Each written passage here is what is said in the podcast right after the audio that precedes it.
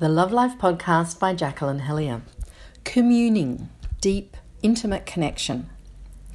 There's a great word that I like to use when talking to couples about how to relate to each other and get in the mood for lovemaking. That word is communing. The dictionary defines the word commune as to share one's intimate thoughts or feelings with someone or something, and to feel in close spiritual contact with someone or something. It's a gentle, chilled out word that makes you feel relaxed and connected.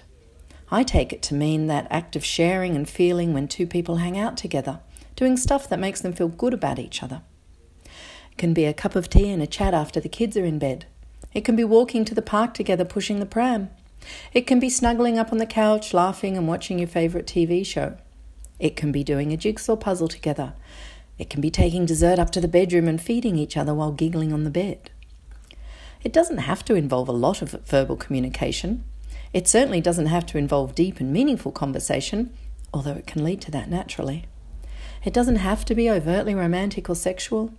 Communing is just two people enjoying each other's company in a relaxed manner.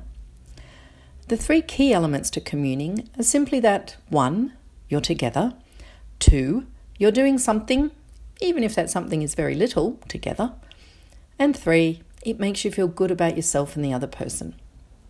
It's actually what makes you feel good as a couple, and that in turn is what makes your sex life work.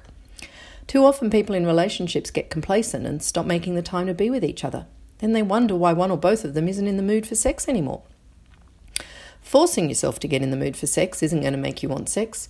Contrary to what a lot of people believe, sex doesn't always cure the ills of a relationship, although it can. The reality is that for most people, sex needs a warm up.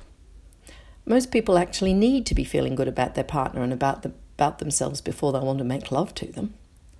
I call this before play, keeping the warm up going on in little ways all the time.